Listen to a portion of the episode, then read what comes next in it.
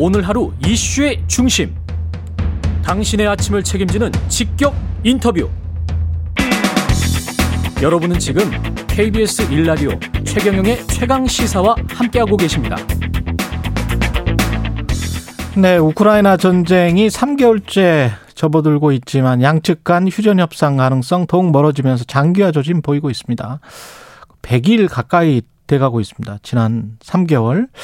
아, 세계 경제 흐름 신환종 NH투자증권 FICC 리서치 센터장 전화로 연결돼 있습니다. 안녕하세요. 네, 안녕하세요. 네, 휴일에 또 전화 연결해 주셔서 고맙습니다. 네, 반갑습니다. 예. 그 투표는 하셨어요? 네, 미리 했습니다. 아이고, 예, 다행이십니다. 그, 금요일이면 지금 100일이 된답니다. 우크라이나 네. 전쟁이. 근데 우리는 지금 뭐 편안하게 이렇게 이야기하지만 사실은 전쟁 당하는 당사자들은 지금 뭐 정말 심각하죠. 덩달아서 네, 그렇죠. 지금 세계 경제까지 심각해졌는데 간략하게 좀 정리를 좀 해 주십시오. 이번 전쟁. 네, 그, 그 작년 말 올 초에 그 미국의 연준 월가, 뭐 이제 금융기관에서 분석하시는 분들 예상했던 거하고 지금 많이 달라진 게 가장 중요한 게 이 우크라이나 전쟁이죠. 예. 이걸로 유가 급등했고요. 에너지 가격들, 그다음에 음. 광물 가격, 식료품 가격 등등으로 전 세계적인 인플레 이런 부담들을 한 3개월, 4개월 동안 만들어냈고요. 음. 그 다음에 경기도 둔화되고 또 침체될 거라는 이런 우려들이 같이 나오면서 어 스태그플레이션이 이제 그 압도하는 거 아니냐 뭐 이런 공포가 이제 어 요 한 100일 동안에 주요한 화두가 됐다고 볼 수가 있을 것 같습니다. 그 전쟁이 어떻게 보십니까? 오래 갈 것 같습니까? 음, 그, 제 생각에는 저는 좀 오래 갈 거로 보고 있는데요. 아, 그리고 또 중요한 거는 이 전쟁이라기보다는 예. 실은 러시아 제재, 예. 이게 더 중요한 초점이라고 보여집니다. 음. 전쟁이 만약에 금방 끝날 수, 예를 들어서 한 한두 달 안에 끝났다고 쳐도 예. 러시아에 대한 제재는 훨씬 더 강화될 가능성이 높습니다. 이 잔인한 전쟁에 대한 책임을 물어야 되니까요. 근데 지금은 그 유럽 연합이 러시아에 대한 에너지 의존도가 높기도 하고 예. 아직 밝혀지지 않은 것도 많기 때문에 음. 어 제대로 지금 제재를 못 하고 있다고 보는 게 맞을 것 같습니다. 그렇죠. 가스랄지 석유 같은 경우도 완벽하게 금수 조치를 하고 있다 이렇게 보기는 힘들잖아요.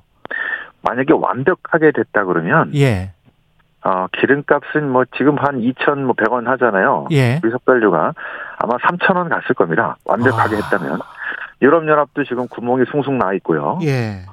인도 같은 나라는 또 루피 루블 직접 결제를 통해서 음. 러시아에서 직접 원유를 또 갖고 오고 있습니다. 예. 등등을 통해서 지금 구멍이 숭숭숭 나 있기 때문에 예. 2,100원이다 이렇게 보시면 될 것 같습니다.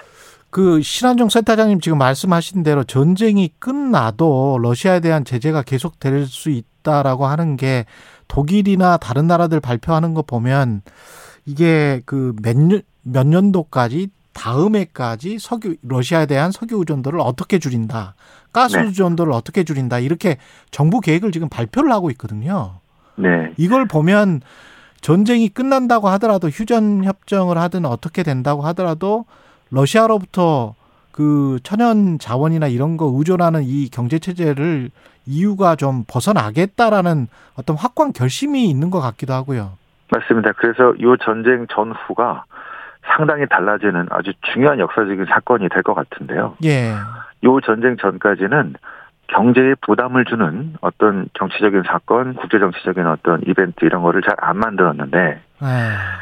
그 바이든과 유럽 연합이 이렇게 초강력 제재를 경제가 망가질 거를 알면서도 초강력 제재를 한 거는 어 탈냉전 이후에 만들어진 이 기존 질서를 지금 러시아가 심각한 도전을 통해서 붕괴시키려고 한다. 음. 그래서 지금 경제가 중요한 게 아니고 돈 버는 게 중요한 게 아니고 지금은 이 정치적인 질서, 국제정치 질서 뭐 이런 것들을 막아야 된다. 뭐 이런 것이기 때문에 앞으로는 이렇게 경제가 중심이 되는 게 아니고 예. 정치 경제 또는 국제 정치적인 어떤 이벤트에 의해서 경제가 타격을 받는 이런 상황이 비일비재하게 나올 것 같다는 측면에서 이 전쟁 전과 후가 완전히 달라지는 패러다임이 달라진다고 볼 수가 있을 것 같습니다. 아, 그 KBS 인터뷰에서도 제프리 sak스 교수가 좋은 외교 정책이 앞으로는 좋은 경제 정책이다 이런 이야기를 했더라고요. 네. 이게 그러면 난망이네요. 앞으로 어떤 좋은 외교 정책이 나올 수는 없는 거네요. 그러면. 그 뭐 우리나라 혼자 하기는 어렵겠고 아마 세계는 3파전 정도로 나눠질 것 같습니다. 3파전. 그 러시아 제재에 집중적으로 투자하고 있는 유럽연합, 미국, 일본, 우리나라 이렇게 포함되겠고요. 예. 그 다음에 권위주의 국가로 지금 러시아를 옹호하고 등등 하는 이제 중국이라든가 러시아가 한편으로 되겠고 음. 신흥국들은 인도를 필두로 하는 뭐 브라질, 멕시코, 뭐 중동이든 아, 저기 아시아든 이 신흥국들은 양쪽 다 어느 쪽에도 가담하지 않고 있습니다. 제재에도 동참하지 않고 있어요. 예. 그래서 이런 제- 예전에 신- 냉전 시대 때 제3세계처럼 예. 별도의 세력으로 남을 가능성이 상당히 높습니다. 아. 이렇게 나눠지는 구도화에서 우리 기업들, 우리 또 투자들 이런 것들이 앞으로 변화하는 질서에 따라서 어떤 식으로 가야 될 건지 지금 엄청나게 고민을 하고 있는 거죠. 갑자기 뭐 50년대, 60년대 반동회의 뭐 이런 거 생각나고 맞습니다. 큰일이네요. 이렇게 되면은 기존의 세계화로 짜여진 질서가 경제 질서는 완전히 무너진다는 이야기입니까? 그 길게 본다면 예. 실은 지금 우리가 한 40년 동안의 이 신자유주의 질적인 경제 정책에 너무 익숙해져 있어서 그렇죠. 돈 벌고 시장 중심에 효용 중심에 예. 이런 거에 익숙해져 있었지만 실은 역사를 길게 보면은 시장 중심의 그런 때는 별로 없었고요. 그랬죠. 예. 정부, 이게 음. 지금 반복돼 가고 있는데 지난 40년간의 이 시- 신자유주의 질서, 저- 정기 정책이 여러 가지 폐해를 낳았기 때문에 코로나 음. 같은 전염병, 양극화, 여러 가지 갈등. 그래서 지금 국가 중심의 경제 철학으로 바뀌는 것도 있고요. 예. 국제 정치 차원에서도 어 45년 저 40년대부터 80년대 후반까지가 냉전이었다고 한다면 음. 지난 90년대부터 이제 한 30년 동안은 그 탈냉전이었지만 지금 다시 신냉전으로 갈 것 같아. 이게 역사가 반복되는 새롭다기보다는 역사가 지금 반복되는 느낌을 더 많이 받고 있다고 볼 수 있을 것 같습니다. 당장 걱정되는 게 인플레이션도 당장 걱정되지만 이렇게 되면 경제 사이즈, 경제 규모, 수출입 교역 규모 이런 것들이 줄어들 가능성 그렇게 되면 우리 같은 경우는 GDP의 절대적인 수준이 지금 수출입 의존도인데 이게 네. 우리로서는 좀 걱정되는 측면이 많네요.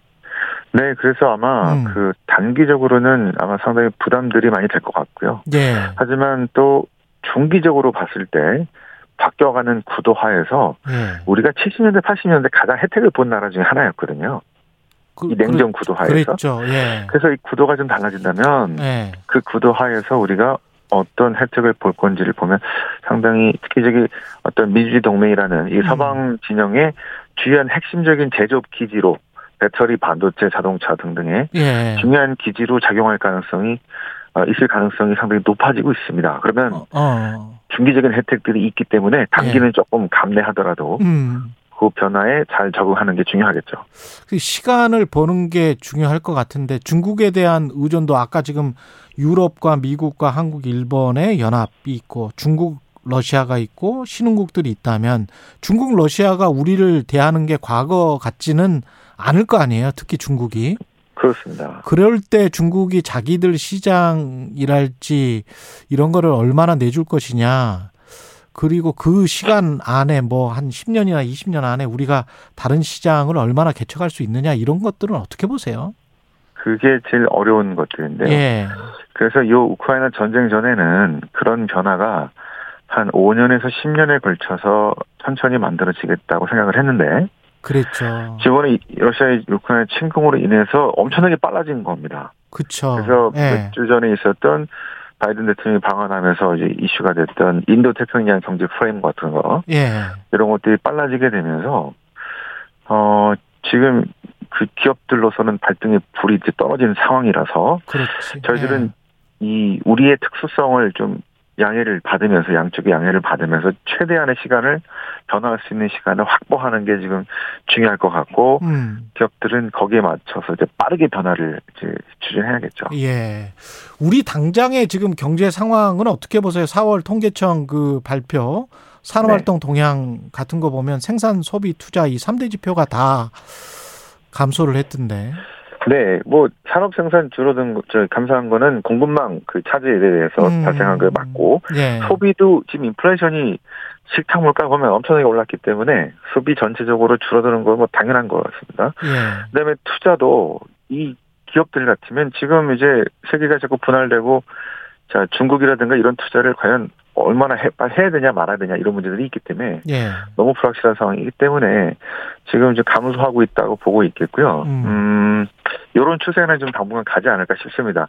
대기업들의 투자들이 막 얘기는 나오지만 음. 이게 지금 상당히 장기간에 걸쳐 될 것들이고 예. 이게 투자가 우리나라에 될지 아니면 미국에 될지 이런 문제들이 남아 있기 때문에 어 당분간은 조금 어려운 상황들이 계속된다고 보여지겠습니다. 예. 아, 그러면 설비 투자도 확 늘어날 것 같지는 않고 소비는 인플레이션 때문에 힘들고 그 다음에 이제 금리 올라가면 또 대출 뭐 이자 갚느라고 그것도 좀 맞습니다. 영향을 미칠 거 아니에요? 미, 미칩니다. 소비에 예. 영향을 미칠 겁니다. 그 다음에 임금 압박도 분명히 있을 거고 이게 소득이 실질 소득이 감소를 하니까 인건비를 올려달라라는 또 노동자들의 요구가 있을 거란 말이죠. 맞습니다. 근데 임금이 예. 잘안 올라가서 지금 문제죠. 다른 건 올라가는데 임금이 잘 안 올라가서. 아니 미국은 어떻게 그렇게 임금이 팍팍 올라가고 그렇게 고용률도 그렇고 그 경기는 왜 자산, 그래? 예. 예. 자산 가격이 급등한 그런 효과들이 있어서 예. 그 이제 고용 그 일할 일하려고 하는 구인을 구직을 하려는 사람들이 부족한 상태여서 이게 역전이 된 상태였고요. 예. 그 구인보다 저 구직이 너무 작아서 적어서 어. 그 이제 어, 실업률도 상당히 낮고요.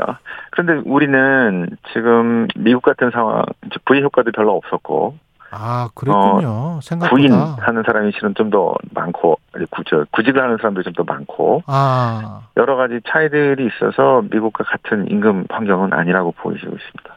그러면 우리 같은 경우는 부의 효과도 별로 없었는데 자산 가격은 뭐 부동산 같은 경우는 많이 올랐다고 이제 사람들이 계속 그러니까.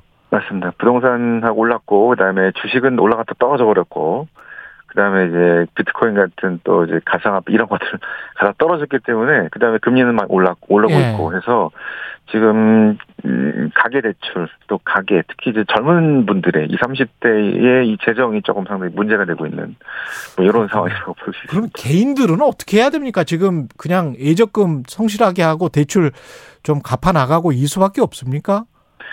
어 일단은 지금 같은 상황에서는 예. 상당히 불확실하기 때문에 자, 저기 투자는 자산 배분을 하는 게 맞다고 보여지는데요. 예. 자산 배분의 기본은 일단 채권 비중을 늘리는 겁니다. 예.